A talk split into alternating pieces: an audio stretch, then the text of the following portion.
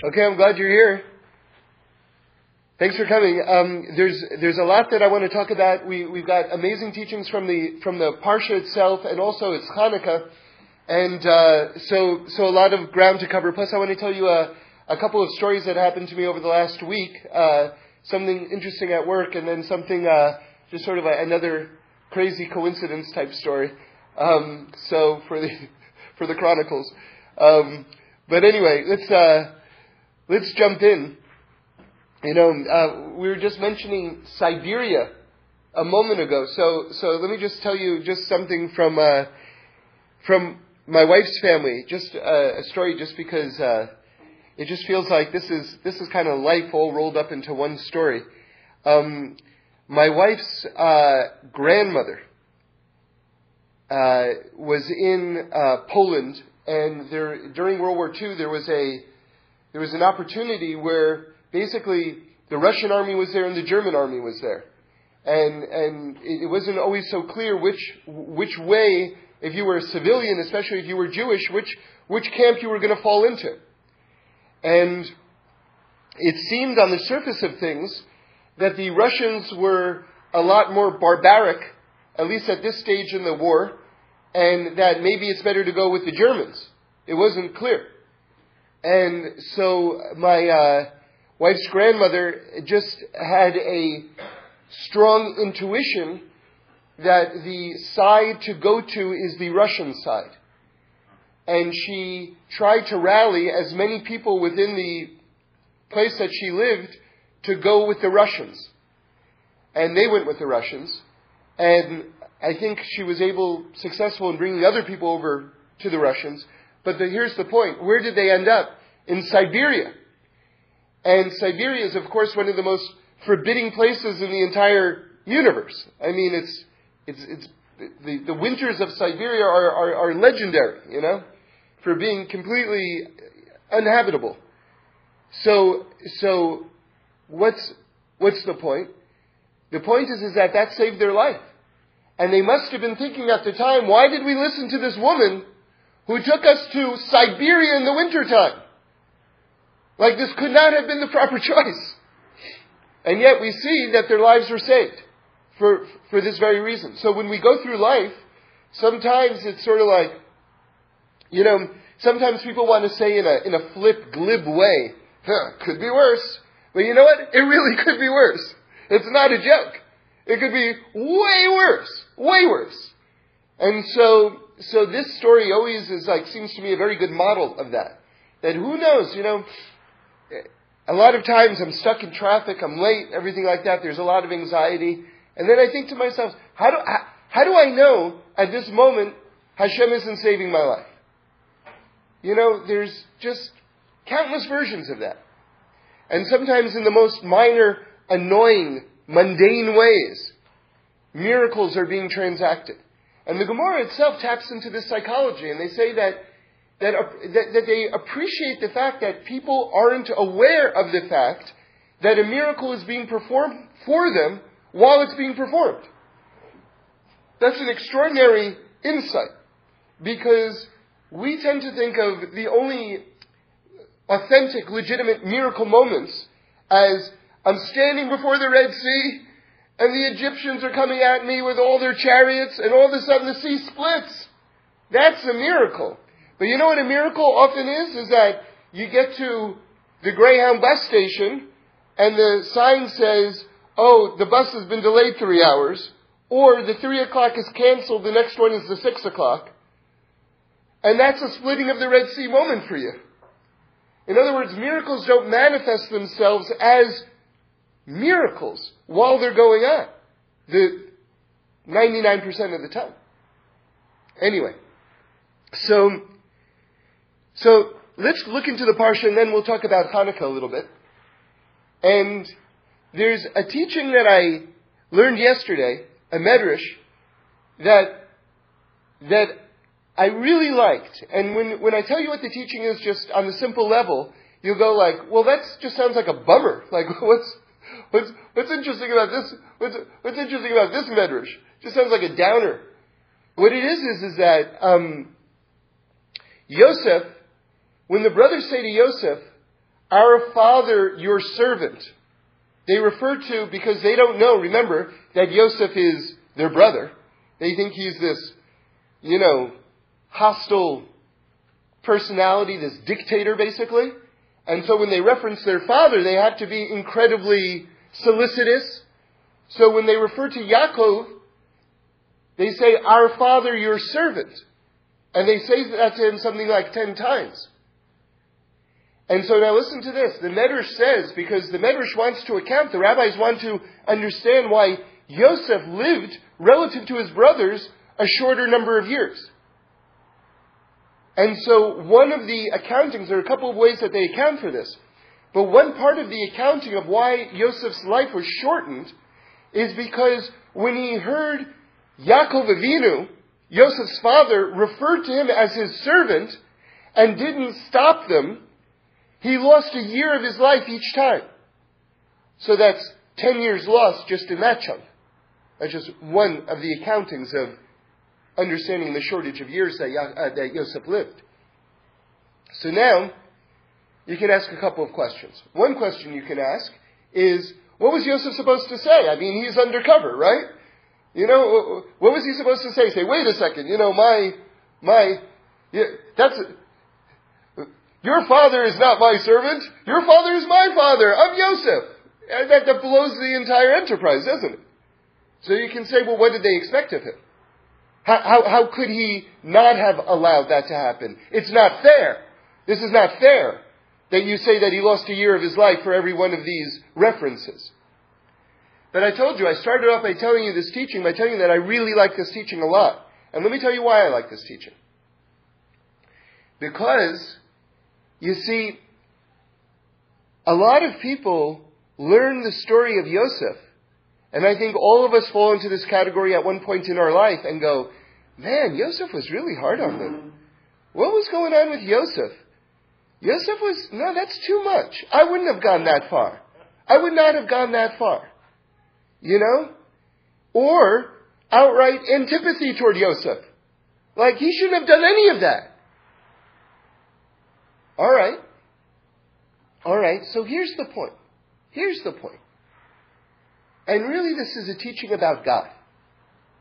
You see, God is handling all of our lives and all of our accounts simultaneously. And no one escapes judgment. No one escapes the eyes of God. And so while Yosef is going through these motions of bringing his brothers to tshuva, which was a good thing for him to be doing. You know, everyone says it's a good thing. He brought them to this place of tshuva and all the rest, and, and that's great. But from this teaching, what you learn is that Yosef was also being examined on how he went about it, and that he didn't escape judgment during the process of bringing his brothers to tshuva. That's the point that he's also included in, in, in all the accounts and all the supervision of the world that God is doing. So what could have Joseph have done? He could have said, in character, remaining in character, you you, say your father is my servant. I'm, and this is just me talking as a screenwriter right now. you you say your father is my servant. Your father never met me. He doesn't know me. How could he be my servant? And he could have just nipped it in the bud. You see? So what was the test? What was the test actually? Not that he just allowed a, um, a turn of phrase to stand in the air. That's not it. You see, God is refining us constantly, and especially as one grows in spiritual levels. Little aspects of refinement are not little things at all. You know, I, I once heard Rabbi Berel Wein say, more than once, actually, several times. And this is kind of a hard teaching to wrap your mind around.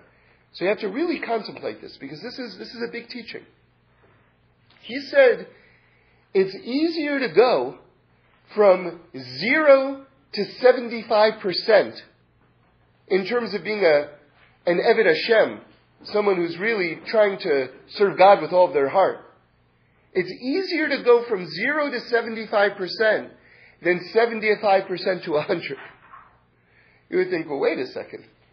You know, because what happens is, you know, if you want to apply the laws of physics, the, the, the laws of gravity and friction, right? Because why, why is it when I roll a ball down the street, why doesn't it go forever? Theoretically, it should go forever, right? Because at a certain point, there's friction. And friction slows something down. And then it brings it to a halt. And you know something? The same happens in the physics of spirituality. A person rises and they rise, and they can even go from having no background whatsoever to all of a sudden I'm keeping this, that, and the other thing. Awesome! All right, but then all of a sudden the friction hits him. It's like, it's sort of like, yeah, but you know something to take that on? Eh, eh, I don't know. I don't know. I don't know. So this is the, this is the idea. Well, isn't it the same God who asked you to do this thing? Yeah, it's the same God who asked you to do this thing. And aren't you doing that thing? Yeah, I'm doing that thing. Well, what about this thing? Yeah. It's hard. it's hard. It's hard. So that's what Rabbi Wein was saying, that it's easier to go from 0 to 75% than 75% to 100. Very interesting teaching. And, and uh, so, but let's get back to what I would like to suggest. I'm trying to explain this medrash. What was actually being tested of Yosef? I mean, it wasn't just a random thing. In other words, let's recap. While Yosef was a vehicle for Hashem to test the brothers and bring the brothers to a place, you know, Yosef also has a separate account with God in terms of his own spiritual growth. He didn't, he doesn't escape. He doesn't have an exemption. So what was his test? Ah, so I'd like to suggest the following. His test is, oh, Yosef, you're so great. Mashiach ben Yosef, you're so great. You, you went from being a slave to running the greatest ancient kingdom in world history. You're so great. Are you greater than your father?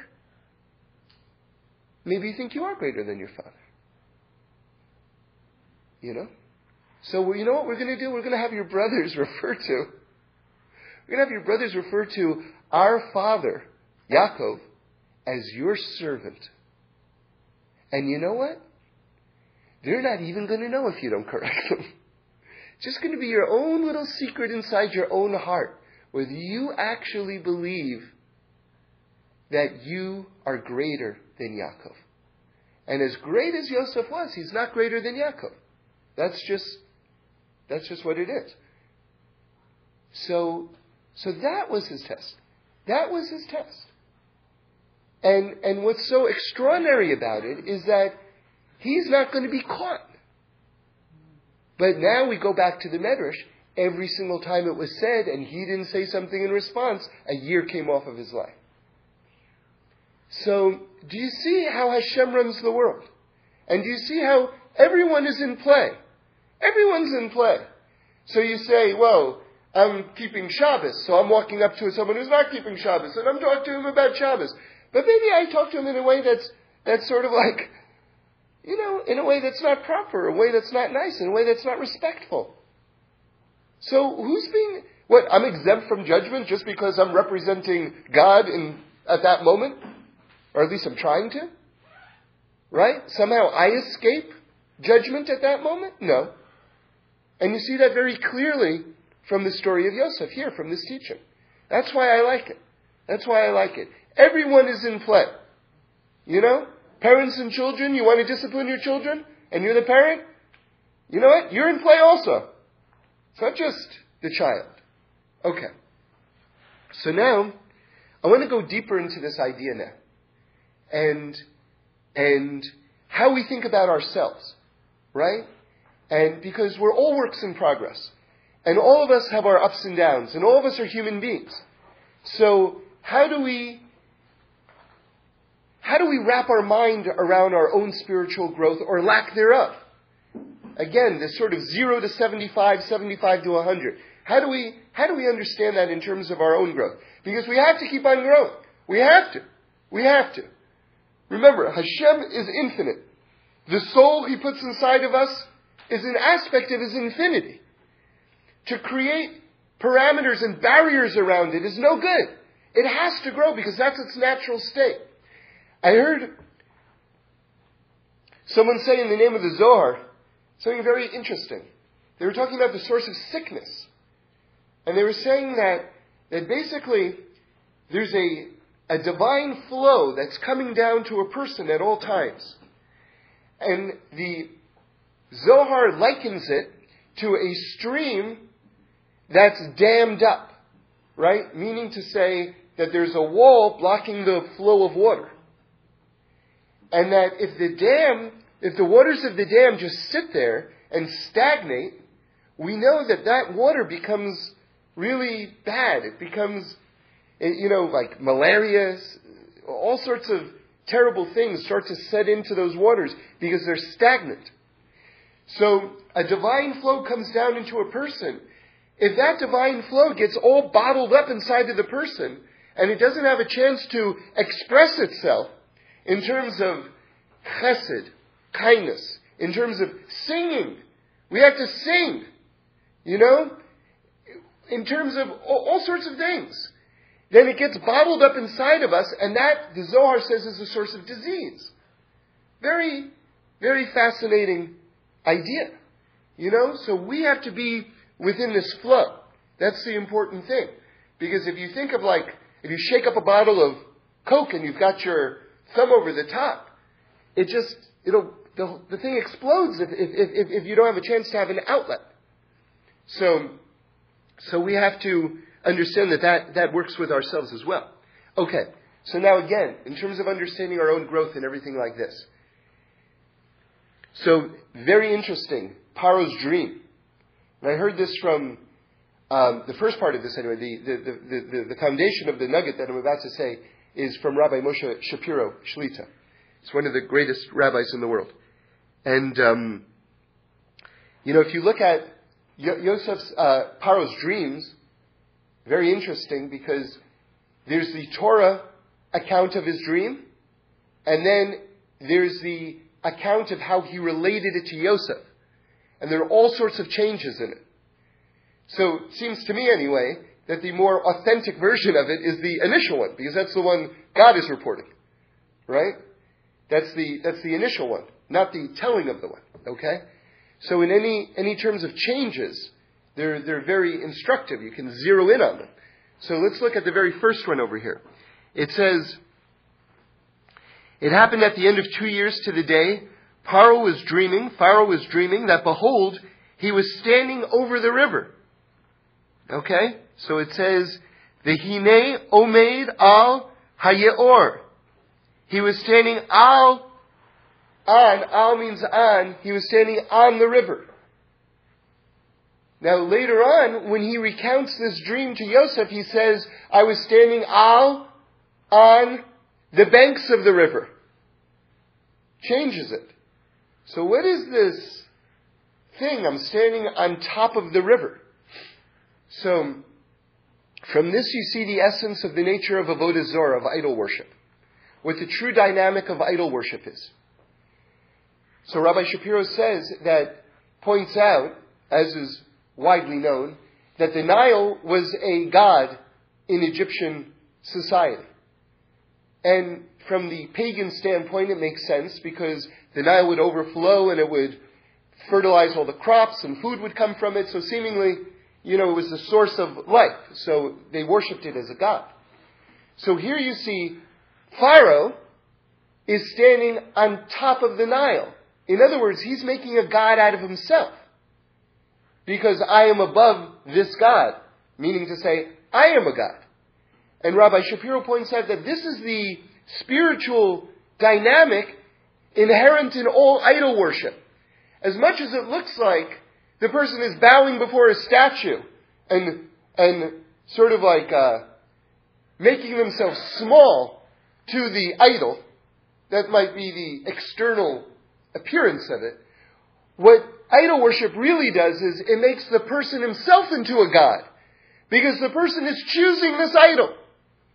The person is choosing this idol. So therefore, they're putting themselves above the Nile, if you will. So with this in mind, with this in mind,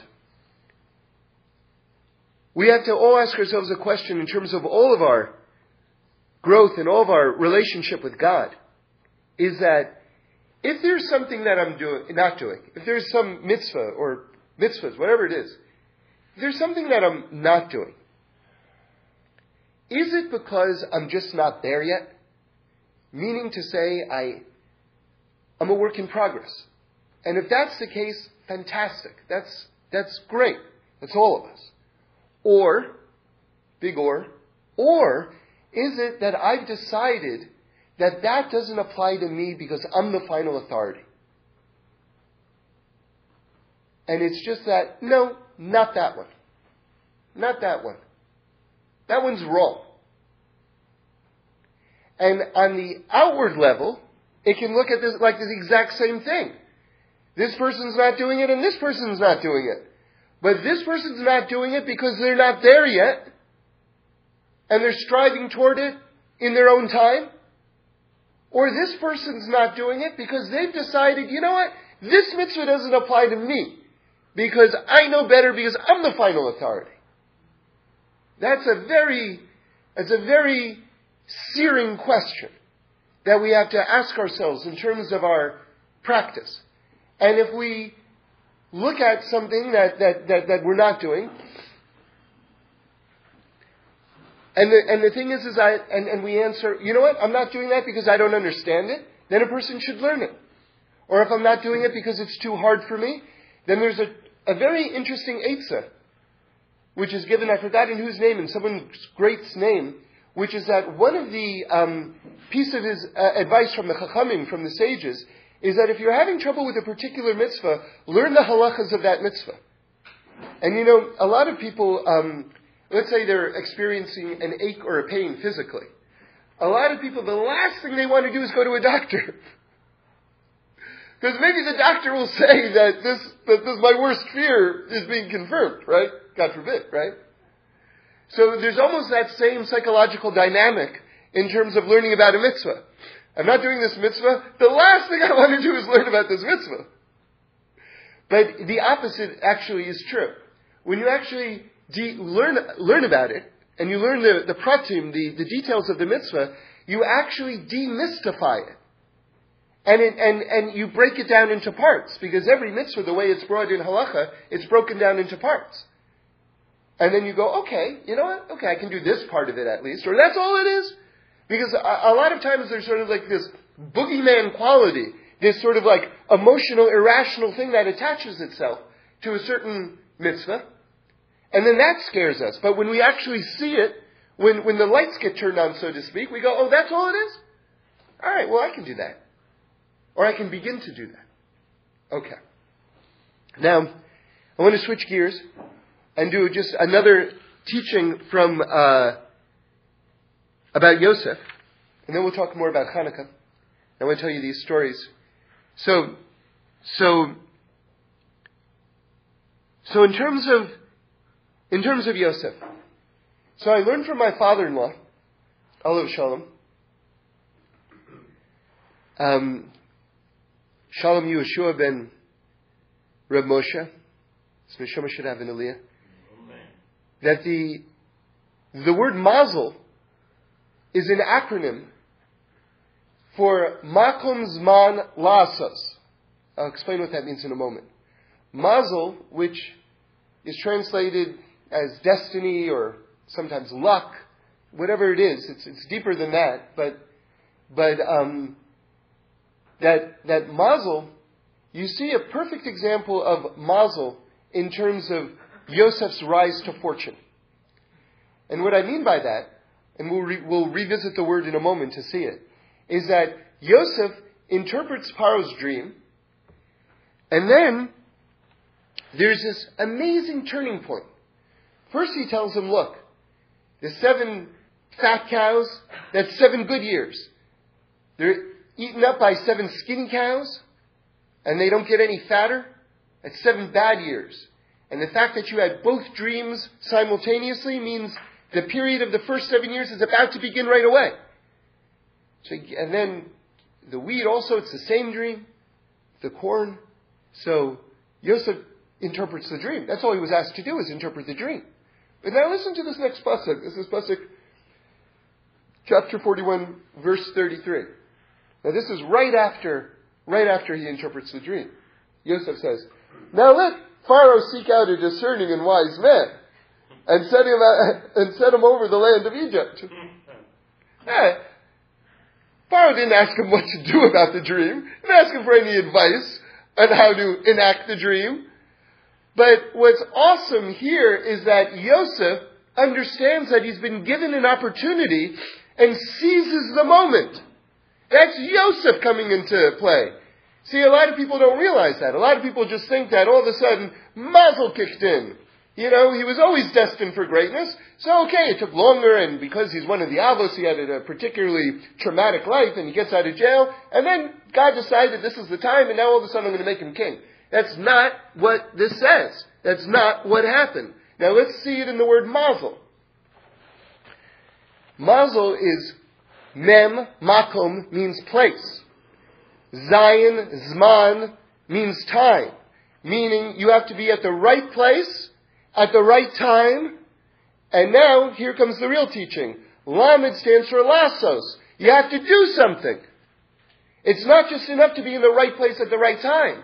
You have to be in the right place at the right time and then you have to do something. That's what Yosef does. A perfect example of it. He sensed, this is weird, this is so unusual. I'm being brought, and also just from a biographical standpoint, I just love this detail. You can imagine he's been in jail for, I think it's 12 years, something like that. 12 years, and all of a sudden, the, the, secularly speaking, the king of the known world calls you for a private audience. And they, it says that they rushed him. And he says, Excuse me, I want to take a shower. I want to shave. I want to change my garments. I mean, that's, you talk about poise. Talk about self mastery. That's awesome. It's awesome. He just like, you know, Yosef, this is a man who's about to really score big. So when you understand that that was the backdrop before he even interprets the dream, I mean, this person has positioned himself for success at this moment. And then just seizes the moment. You know? So you just see it in his psychology and his personality just in the moments before he actually creates this job for himself as ruler of Egypt. It teaches you to dress for success too. looking the part, you know, yeah. you put on a suit. No. Absolutely. Absolutely. Absolutely. So okay, so that's that's that's Mazel. So now let me just uh, I want to share some some some Hanukkah ideas but before I do, I, I just want to um, I want to tell you a story that um, that happened to me this uh, erev Shabbos. It was uh, just just uh, day before yesterday. So I learned the teaching, you know, uh, and I have a great uh, gematria to share, God willing. We'll, we'll, we'll have time for that. Um, actually, maybe maybe we should do that right now. Okay. So let me just do this gematria with you because because I love it, and um, and uh, and it's in keeping with with the parshas that we're reading. So so basically, basically, this to me is one of the great midrashim, and we all have to know this medrash. We have to have it like as Reb Shlomo would often say, you have to carve it into your heart. You have to carve this medrash into your heart. Okay? So basically, what happened right before Yosef gets sold into slavery is, you know, it's really, it's really tragic. By the way, I heard from Reb Shlomo, I heard this with my own ears, that,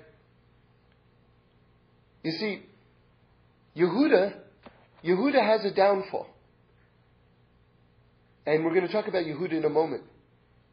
And Rashi brings later on something that's just devastating. And again, this applies to all of us in our own lives. The brothers turn to Yehuda and they say to him, Had you said not to sell Yosef, we wouldn't have done it. Why didn't you just tell us not to do it? Can you imagine? It, it makes you want to cry. It makes you want to cry we would have listened to you. How many of us in our own lives are afraid to say something because we think he's never going to listen to me, she's never going to listen to me, it's useless, whatever it is. All right, you have to choose your words properly and you have to pick the right time and everything like that. You know, it's complicated. I, I get it. This is not such an easy thing to do. It certainly wasn't easy for Yehuda because Yehuda didn't say it. And Yehuda was a very great person and he didn't say it. But nonetheless, the teaching is still accurate. And that's, had he said, don't sell Yosef, the brothers tell him, we would have listened to you. So Yosef is sold into slavery. And Reb Shlomo said that at that moment, right as he's being sold into slavery, Yehuda blessed Yosef and Yosef blessed Yehuda. Yehuda blessed Yosef that he should always remain at tzaddik. And, Yo- and Yosef blessed Yehuda that he should do tshuva, that he should become a master of tshuva.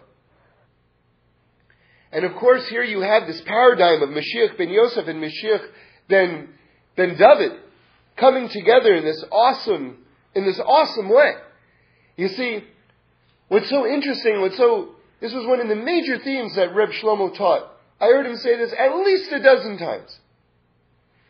Is that you would think intuitively that Mashiach should come from the person who never made a mistake, from that line.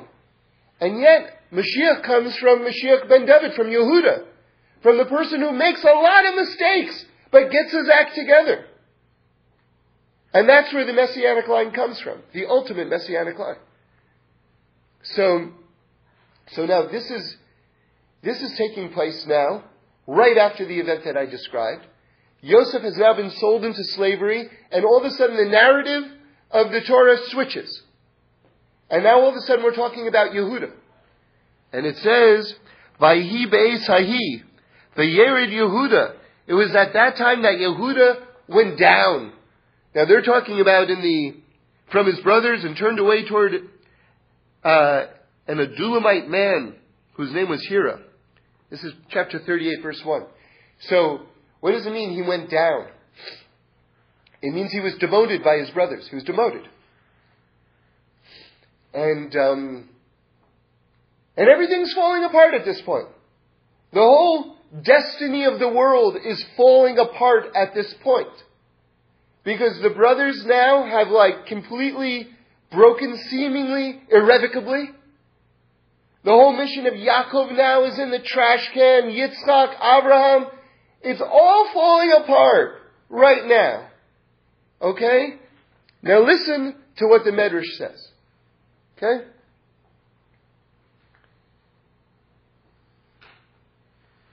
Okay.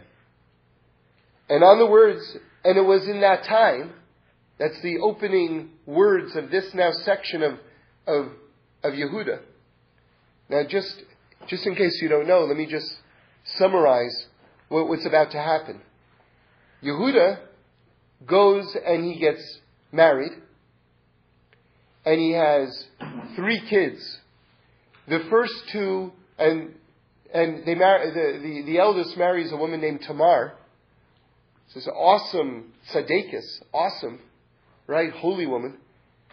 And her husband, the first husband dies. Then they marry her to the second husband, the, the second son of Yehuda. He dies. Then there's the third one. And Yehuda's like, I'm not marrying you to my third son. And the age thing didn't quite work out anyways. I'm not marrying you to, forget it. So she's basically left in the lurch. So she's kind of like in suspended animation, like what's she going to do with her life right now, you know? And then what happens is, she dresses herself up, she disguises herself as a harlot, and she sits at the crossroads in this road. And now Yehuda sees her, and she's disguised. Her face is covered, thinks she's a harlot. He is with her, and she has twins, including Peretz, who is the great ancestor of King David. So the messianic line comes from this encounter. Now, interestingly, I just want to add a PS to this. I just think it's striking that she's sitting at the crossroads. Right? So the crossroads means you can go this way or you can go this way. But if you're sitting at the crossroads, whichever way you go, you're going to pass her. Meaning to say that when God wants to bring something into the world, you can turn this way or you can turn that way. Either way, you're going to encounter your fate. So, and meaning in the, in the greatest sense that God is bringing redemption into the world. Now, by the way, another PS, which is that we know that the messianic lineage, when you look in the Torah, is, is quite weird. You know, you've got Lot with one of his daughters having Moab. Moab, of course, is the progenitor of Rus, who's the progenitor of David HaMelech on one side. So there's that relationship, which is creepy and strange, you know. And then you've got, although seemingly, you know, they thought they were the last people in the world, so, you know, there are ways to rationalize it, but, but nonetheless, it is odd that the, the ultimate human being should come from, from a, a relationship like that. And here you have another chapter where it's, you have Yehuda going and, and going to seemingly a harlot for, for hire, and it's coming out of her. It's like, what's, what's going on? And so what I would like to suggest is that we have to understand that, you know, we talk about Melech HaMashiach, which would be translated as King Mashiach. Right? That's not just an honorific title. Just you should understand that we've had kings in Israel. King David, Shlomo Melech, King Solomon.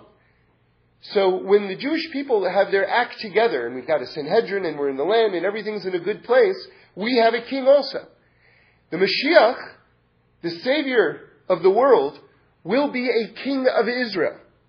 An, an, an actual king, not just like, oh, you know, he's so great, he's like a king. No. He will be, legally speaking, a king, according to the letter of the law, an actual king. That's why we say Melech HaMashiach. It's not just a honorific title. It will be his actual position. It's important to know. Anyway, that aside. So listen to this.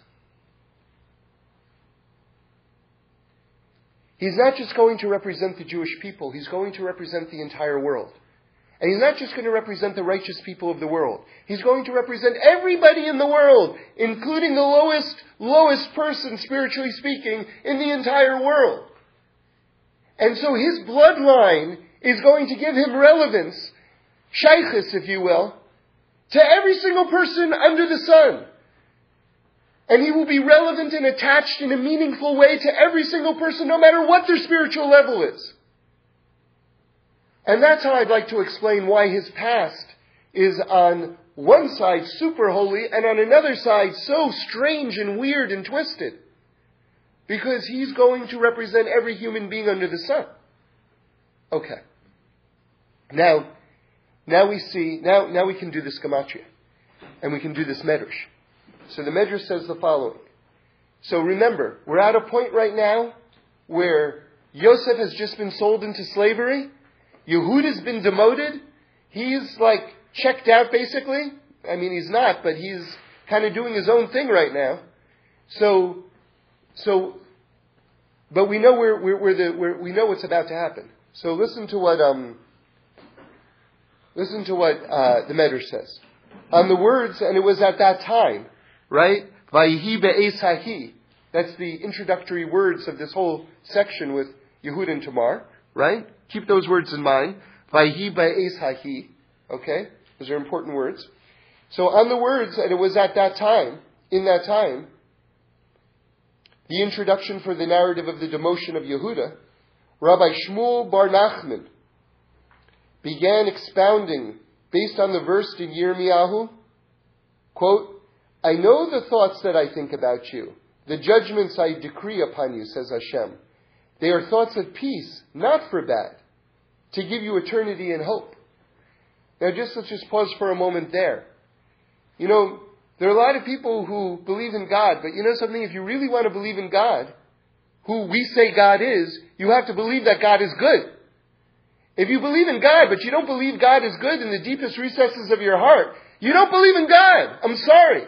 You can believe in some crazy power who's making you do things, and you may even like doing some of those things, And you may even die to do some of those things. But if you want to believe in God, you have to also believe that God is good. And that God means good for you.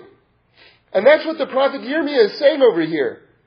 I know my thoughts. This is God speaking. I know my thoughts and my judgments. And they're thoughts of peace, not for bad. God is anticipating our emotional and psychological responses to, the own, to our own troubles in our own life. And we think maybe it's for bad. Maybe God's trying to get me. So, so Reb Shmuel Bar Nachman is telling us explicitly that God says everything that happens to you is for peace. It's for your good. It's not for bad. To give you eternity and hope. All right, now listen to this. Here's the real point. But he's darshaning that pasuk. Okay, but now here, here's here's here's the reason why I'm reading this. The Shvatim, meaning the tribes, were occupied. See, again, what, what the Medrash is doing right now is it's giving us a snapshot of the moment where everything seemingly is falling apart. Everything's falling apart right now. So here's what's going on. The tribes were occupied with the selling of Yosef. Yosef was occupied with his sackcloth and fasting. He was mourning his fate, right? He's going down into slavery. Reuven was occupied with his sackcloth and fasting. He was doing tshuva for the sin of rearranging his father's beds. Yaakov was occupied with his sackcloth and fasting. He was mourning Yosef, the death of Yosef. Yehuda was occupied with marriage.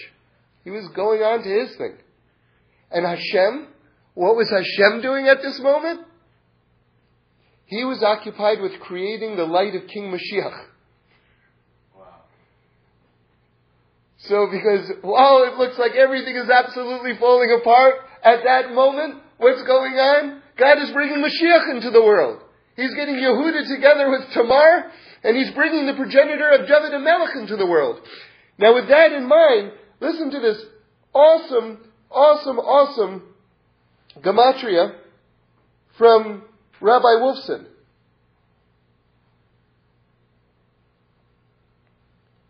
Just pulling it up here. So remember, I told you to remember these words. Vayhi be'esahi. It was in that time. Those are the beginning words of the entire chronicle of the chapter with Yehuda and Tamar. So the gematria of Vayehi Ba'esahi equals Hamelech HaMashiach ben David.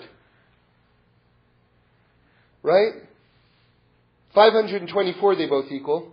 And Rabbi Wolfson says the Torah hints to us not to be dismayed as we read further. It's all a plan to bring Mashiach. Right? So, what's amazing, just, just from a, just from a spectator standpoint here, if you want to just appreciate yet again how awesome the Torah is, here's a medrash. I don't know how old this medrash is. 1500 years, 2000 years old, you know? And here a contemporary sage is showing you mathematically how this teaching is, is working within the psukim. You know? I mean, amazing. Amazing, really. So. I'm sorry, what F equal 524? Um, Vayhi ba'es hahi. Yeah. That's the opening. That's um, chapter 38, verse 1 in yeah. Genesis. Um, equals. I have to pull it up again. Hamelech HaMashiach ben David. Right? King Mashiach, the son of David, from the Davidic line. Okay. I mean, this is the process. This, this ace is the process. This time is the process. That what's coming at this time is the bringing out of Mashiach.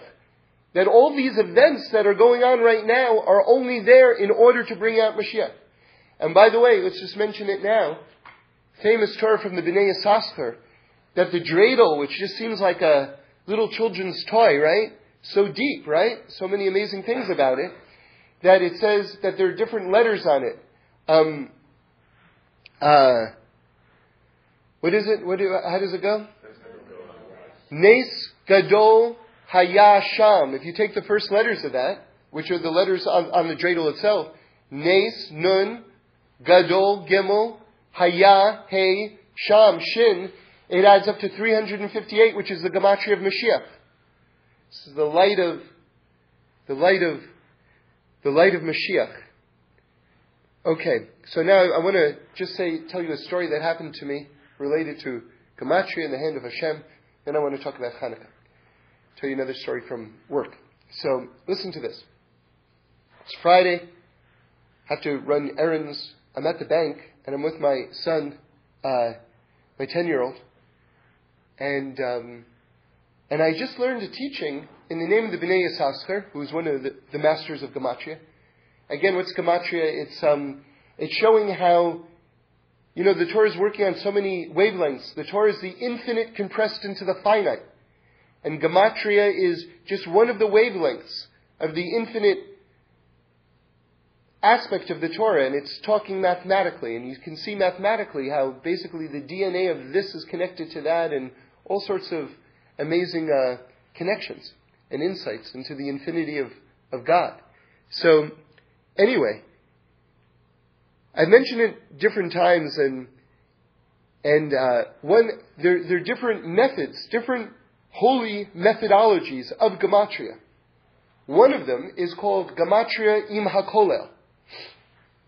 What that means is, is that a number which is one off from another number, a word that has a particular number, that's one off from another word.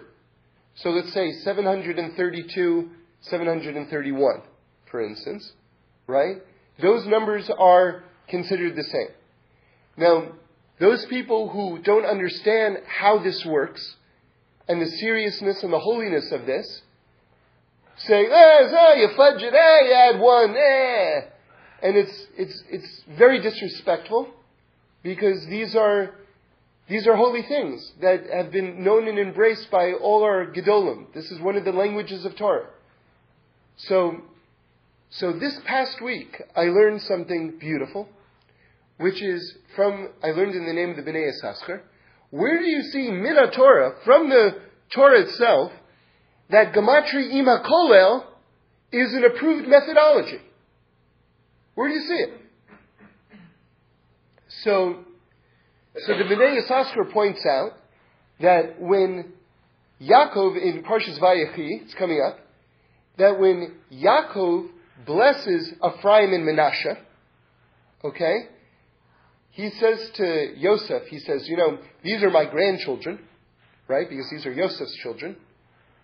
Ephraim and Manasseh are my grandchildren, but I'm going to count them like they were my own kids. So they're going to have the full status of the tribes. You know? So that's, that's cool. So now, he goes on to say, if you, if you look at the gematria of Ephraim v'Menashe, it's the same, because, just, just, uh, let's backtrack a moment.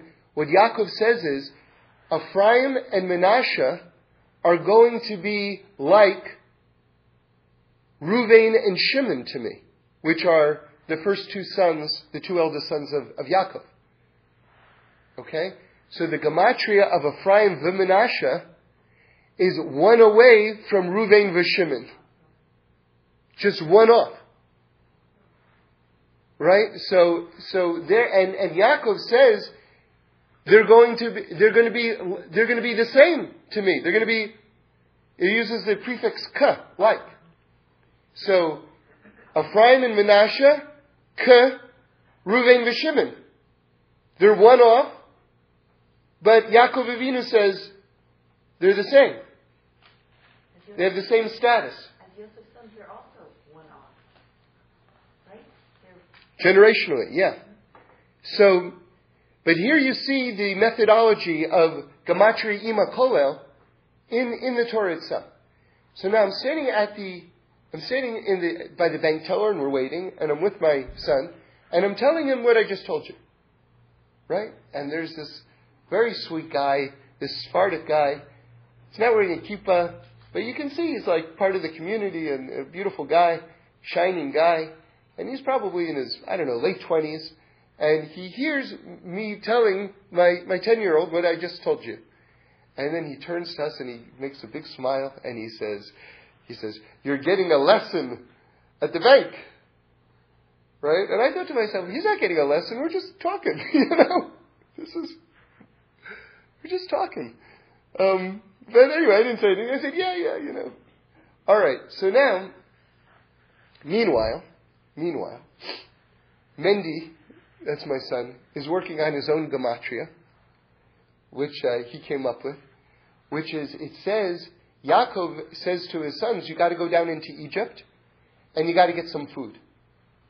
So it says, Radu Shama. Go down there. Meaning, go down to Egypt and get food. So look at the Rashi. What does Rashi says?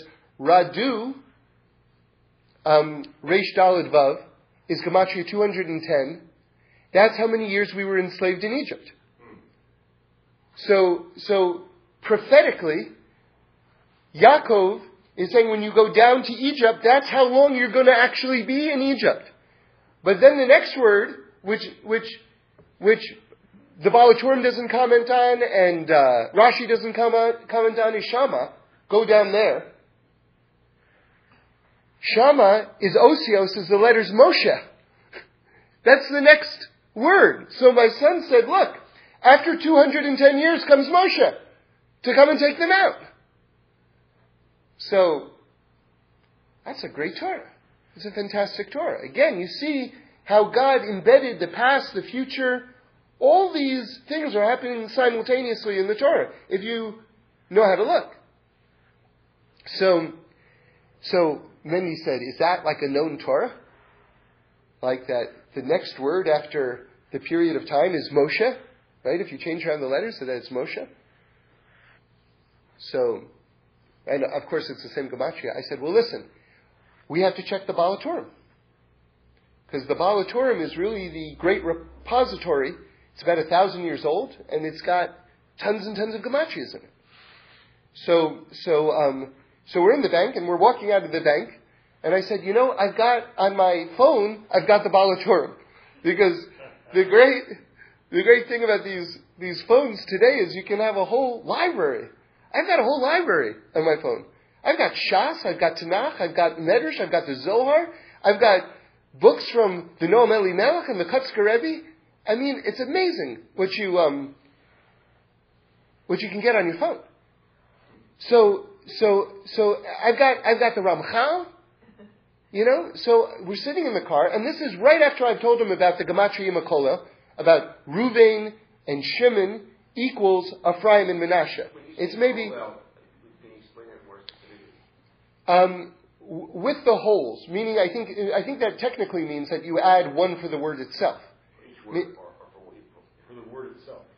So it's just it's it's the name it's the name of this system of gematria, which means that two words which are one apart are the same. Can can be called having the same gematria. Something else, 56 and 57, that's the same. The, the spiritual DNA of those two words are the same, even though they're one apart.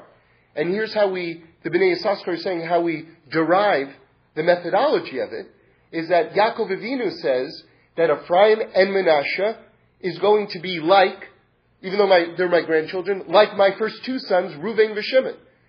So he's equating these two sets, and they're only one apart numerically. And yet Yaakov says they're going to be the same. So you see, you see the methodology there. Okay. So, so we sit in the car and I, and I say to my son, here, I'm going to drive. You pull up, pull up the Baal HaTurim and look to see if your gematria is in the Baal HaTurim. Right? This is a separate thing. So he comes up and it's, it's, uh, it was on the por- portion of the week. And he doesn't quite know how to use the use the and I'm thinking this is that what I just told you is from the Bnei Yissaschar, right? That thing about Reuven and Shimon and Ephraim and Menashe. So he hits the forward button. So he's just skipping parshas. He doesn't realize it. And seconds later, this is now about really like 90 seconds after we're talking about this in the bank, he says, look, it says here in the Baal HaTurim, Ephraim and Menashe are going to be the same as Reuven and Shimon. And he pulled it up out of nowhere from the Baal HaTurim. It's in the Baal HaTurim. The explanation of what the meaning of that is on a deeper level, the Bnei Yissaschar adds.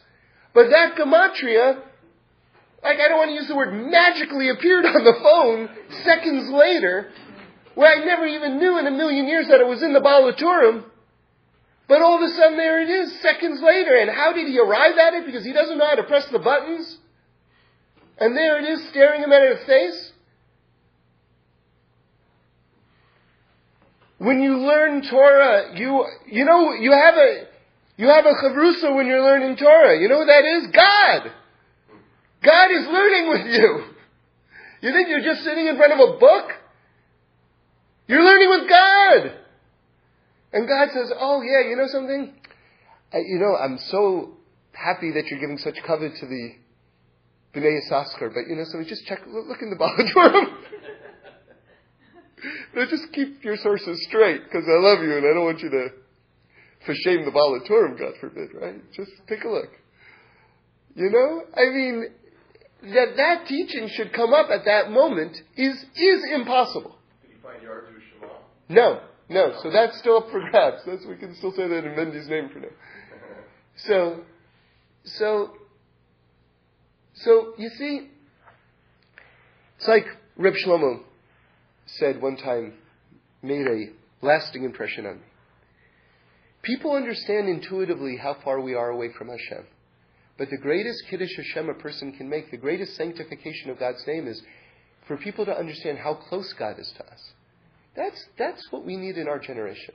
And I actually think, this is me talking right now, but I actually think that this technological revolution that's going on in terms of the zeitgeist, that that actually is distancing us from Hashem in a lot of ways. Because more and more a person can say, I can do this, and I can do that, and I can do this, and I can do that. And even though. Right. Yeah, yeah. That's Rabbi Sacks pointed that out, right? I, it's called the iPhone, the iPad. And believe me, you know, these things are, these things are not simple. You can go, oh yeah, that's what they call it. it they're not simple. Just give it another moment's thought. The idea of the ego, egocentricity of it, how it cultivates a sense of self-sufficiency, which is antithetical to the message of Torah, which is that God fills the entire universe. God fills every cell in your body, right? God is so close. Okay, so so now we'll just wrap it up. Let me just uh, tell you this story, something that happened at work, but just it's uh, it's about um, Hanukkah also, okay? So let me just introduce the idea. So, so you have to understand something, which is that we have 613 mitzvahs. By the way, where do we learn that we have 613 mitzvahs from? From a gematria. The Gemara learns it out from a gematria, because the gematria of the word Torah is 611, and the first two commandments of the Ten Commandments were said by Hashem. So 611 plus 2 equals 613. A lot of people don't understand the centrality of gematria in terms of how embedded it is in terms of our Masorah, you know?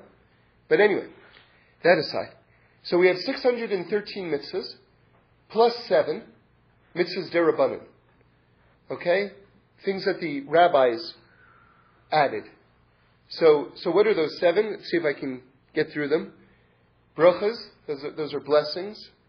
Candle lighting, washing of the hands, um, Eruv, Hallel, Purim, and Hanukkah.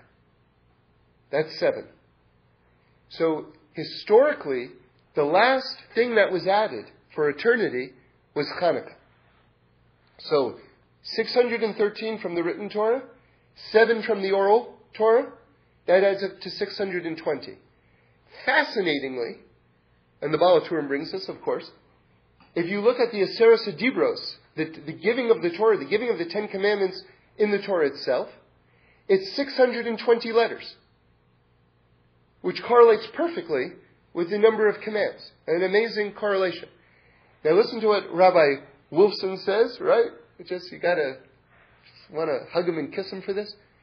So, that means the last letter of the giving of the Torah in terms of the verses in the Torah itself should correlate with the 620th mitzvah, which is Hanukkah. So what's the last letter of the giving of the Torah? Chaf. And what's the first letter of Hanukkah? Chaf. Chanukah. And but even better than that, it's a chaf sofi, meaning it's a, a final, because appropriately it's the 620th. But not, that's not what he points out. What he points out is that if you draw a final chaf, that it goes below the line. Not all the final letters go below the line. This goes below the line. What's that hinting at? That the light of Hanukkah descends below 10 tfachim, I'll explain that in a moment, 10 tfachim to the darkest places. It's lighting up the darkest places in the world. So all these things are hinted at in terms of the correlation of the oral law and the written law and the and, and all the mitzvahs of the Torah and the actual dynamics of the holiday itself. Amazing. The perfection of the Torah. The perfection of God. Unbelievable. Okay, so what's this whole ten tefachim thing? So a tefach is a hand's breadth. So in terms of just kind of spiritual physics here right now, we've got this teaching, it's in Gemara Sukkah, Daf Hey Amud Aleph, that the Shekhinah doesn't descend below 10 tfachim, 10 hands breadths. Where do we get that from? The fact that it says that, you know, there's, all of creation, by the way, is an ongoing conversation between us and God. You should know. It's an ongoing conversation between us and God. It didn't stop at Mount Sinai. It didn't stop at the end of prophecy. It's ongoing, okay? When God would speak to Moshe, he spoke to Moshe between the wings of the Keruvim, the golden angels on top of the Aron Kodesh, the ark that contained the Ten Commandments. Okay? The ark itself was ten handbreadths tall, and it says that Hashem spoke to Moshe from on top of the ark, from the, in between the wingspans on top of the ark. That's above ten tefachim. So from this, the sages derive that Hashem doesn't descend below 10 tfachim, 10 handbreadths into the world. Based on this, we have a very holy custom that when you light the Hanukkah menorah, you light it below 10 tfachim. That's the ideal place to light, showing that revealing the oneness of God even in the lowest of places, even in the darkest of places. That's the idea. Okay. Now with that in mind, I want to tell you this story. So, this past week was the first night of Hanukkah, and I was at work, and I'm on the show that's taping uh, at Paramount, one of the big studios, actually in, in the sound stage that Frasier taped in and Cheers taped in this one sound stage. So this one sound stage has probably won as or more Emmys than maybe than than any other sound stage probably in, in all of Hollywood. You know, so that's it's a it's a special place. You know, and uh, we just happened to be taping our show there, and. Uh, it's the first night of Hanukkah. It's the night of the 25th of Kislev. Remember, we've been saying over this teaching, it's such a good teaching. Rabbi Wolfson brings it from the Zohar that there are 25 letters in the verse Shema Yisrael Hashem Elokeinu Hashem Echad, and that correlates with the 25th day of Kislev, which is the first day of Hanukkah. Right? So the 25th day of Kislev, Hanukkah, is Shema Yisrael Hashem Elokeinu Hashem Echad, meaning even in the darkest places, God's light is shining. Okay? The 25th letter of the Torah is or. I mean, yeah, and the, right, and the and the 25th word of the Torah, if you start from in the beginning, right, Breshit, is the word or, which means light. So, you know, it's the system is perfect. All right. So now I said to my boss, wonderful, fantastic person whose name, I kid you not, is David Melech Yisrael. Right? so, an an awesome, awesome, awesome person. Which shows Eh, and and I, I, I say I say to him, I say, you know, we're we're you know, it's now nightfall. It's the 25th day of Kislev. It's now Hanukkah.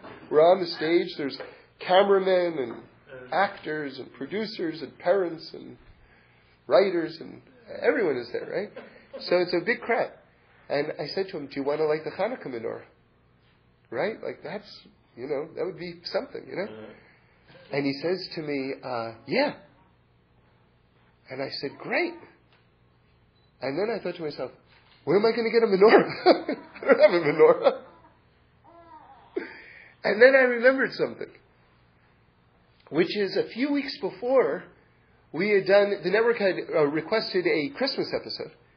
So we just done a Christmas episode where everyone uh, gets trapped into a department store over Christmas. And they're fighting and they learn to get along with each other, so that's the Christmas spirit and everything like this. Nice episode.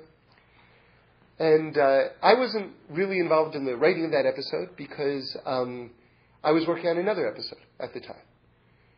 You know, but all the writers come together when they have what's called a table read. That's um, the beginning of production where, you know, you've been working on the script and you've got notes from the studio, notes from the network, and now the script is ready to go into production. And all the actors sit around, they read it. And so even if you haven't been working on the script, you have to be there for that because that's the real sign of whether the script is in good shape or not. You know, that's when the real um, essential rewriting takes place. Because now words are meeting actor, you know. So uh, we get back to the writing room, and I'm like, hey, there's no mention of Hanukkah in this whole script. And normally speaking, I have to say, I'm not very forward in that way on the shows that I've been on. I, I, I, um, I don't present myself as a, as a, as a religion cop. The opposite. The opposite. I'm very mellow. I don't really discuss these things. If anyone wants to discuss them with me, I'm happy to discuss them. But I'm there to do a job, and I don't. I'm, I'm not. I'm not the rabbi. First of all, I'm not a rabbi, and I'm not the rabbi. That's for sure. So, whatever. I, I, I'm very lucky in these settings. But for some reason, it really irked me that there was no mention of Hanukkah in this episode. And so I, I asked the writers what's going on, and they said, well, you know, we thought about it, and just it didn't happen. And so I said, well, you know, we should try to put it in. So I mentioned it to the to David Melech Yisrael, who was who was on board. He was like, yeah, put it in. And I thought, okay, well, let's see. The easiest way to do it is to make one of the characters Jewish. So one of the characters is absolutely Jewish uh, in real life. And so we thought, okay, we'll make him Jewish and everything like that. So during the gift giving part of the episode, they give him a menorah. And they give him a menorah, and he lights the menorah.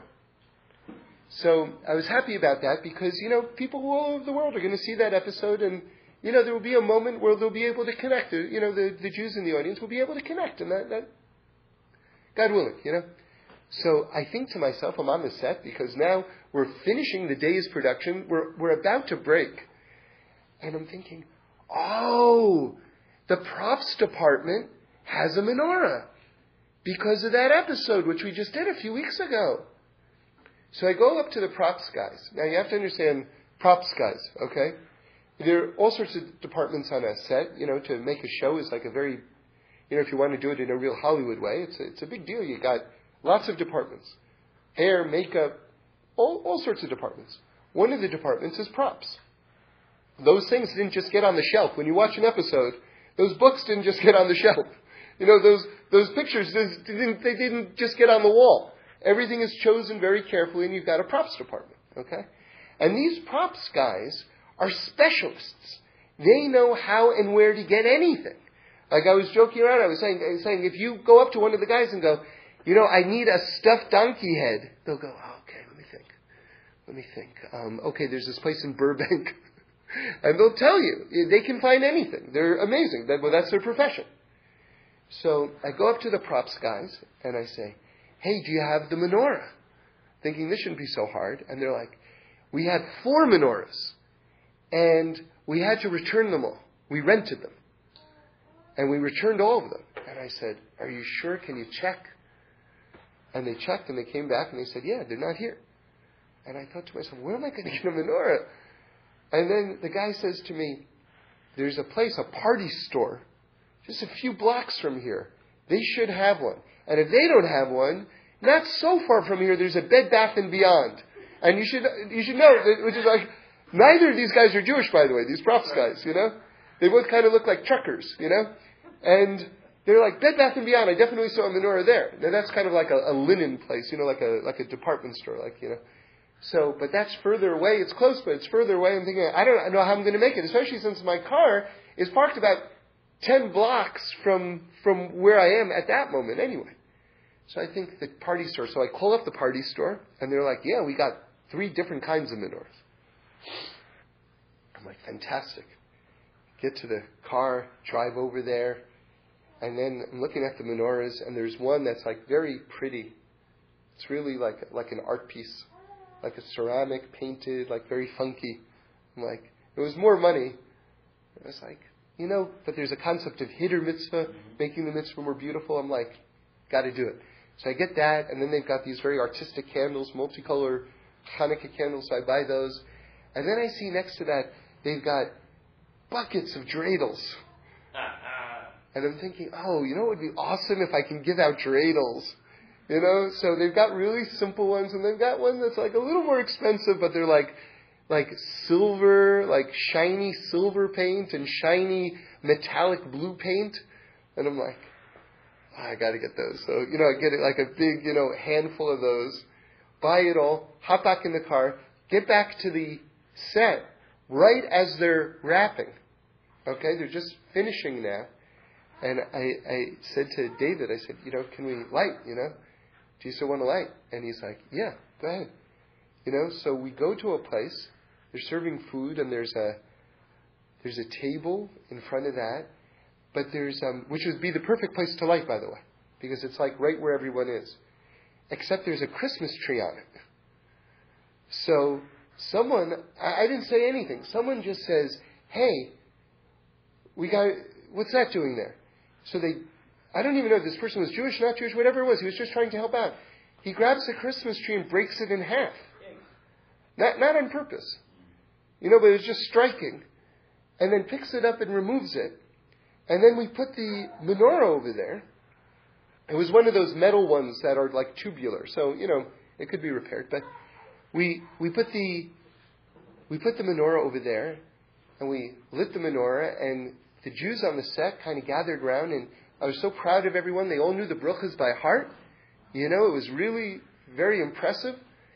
And we all sang them, and everyone was gathered around, and it was such an awesome thing. And then I started giving out dreidels, you know, which was like this great moment. Like people were like, you know, this thing, they cost I think fifty-five cents each, but they were they're beautiful, you know what I mean? And we just said there's the gematria Mashiach on it, and they were shiny, glittering things, and it's like someone had something in their hand to hold on to afterwards, you know? And and uh, and here's the thing that really got me though. Here's the thing that really got me. The table that we lit on was below ten hands breadths. That's the thing that just thought to me, wow, yeah, that's it. That's it, man. That's it. That's it. Did he mamish light? Yeah, we lit. We lit. One of the actors lit. The the guy who lit in the uh, in the show lit. The Jewish actor. He lit, and uh, you know, and uh, it was a beautiful moment. It was a beautiful moment. So let's just wrap it up. I'll just tell you this uh, last thing. Friday night, on one side of the uh, Shabbos table was the Shabbos candles. On the other side of the Shabbos table were the Hanukkah candles, and I was sitting in between, and I thought to myself, this area in between the Shabbos candles and the Hanukkah candles, this is a microcosm of all of human history.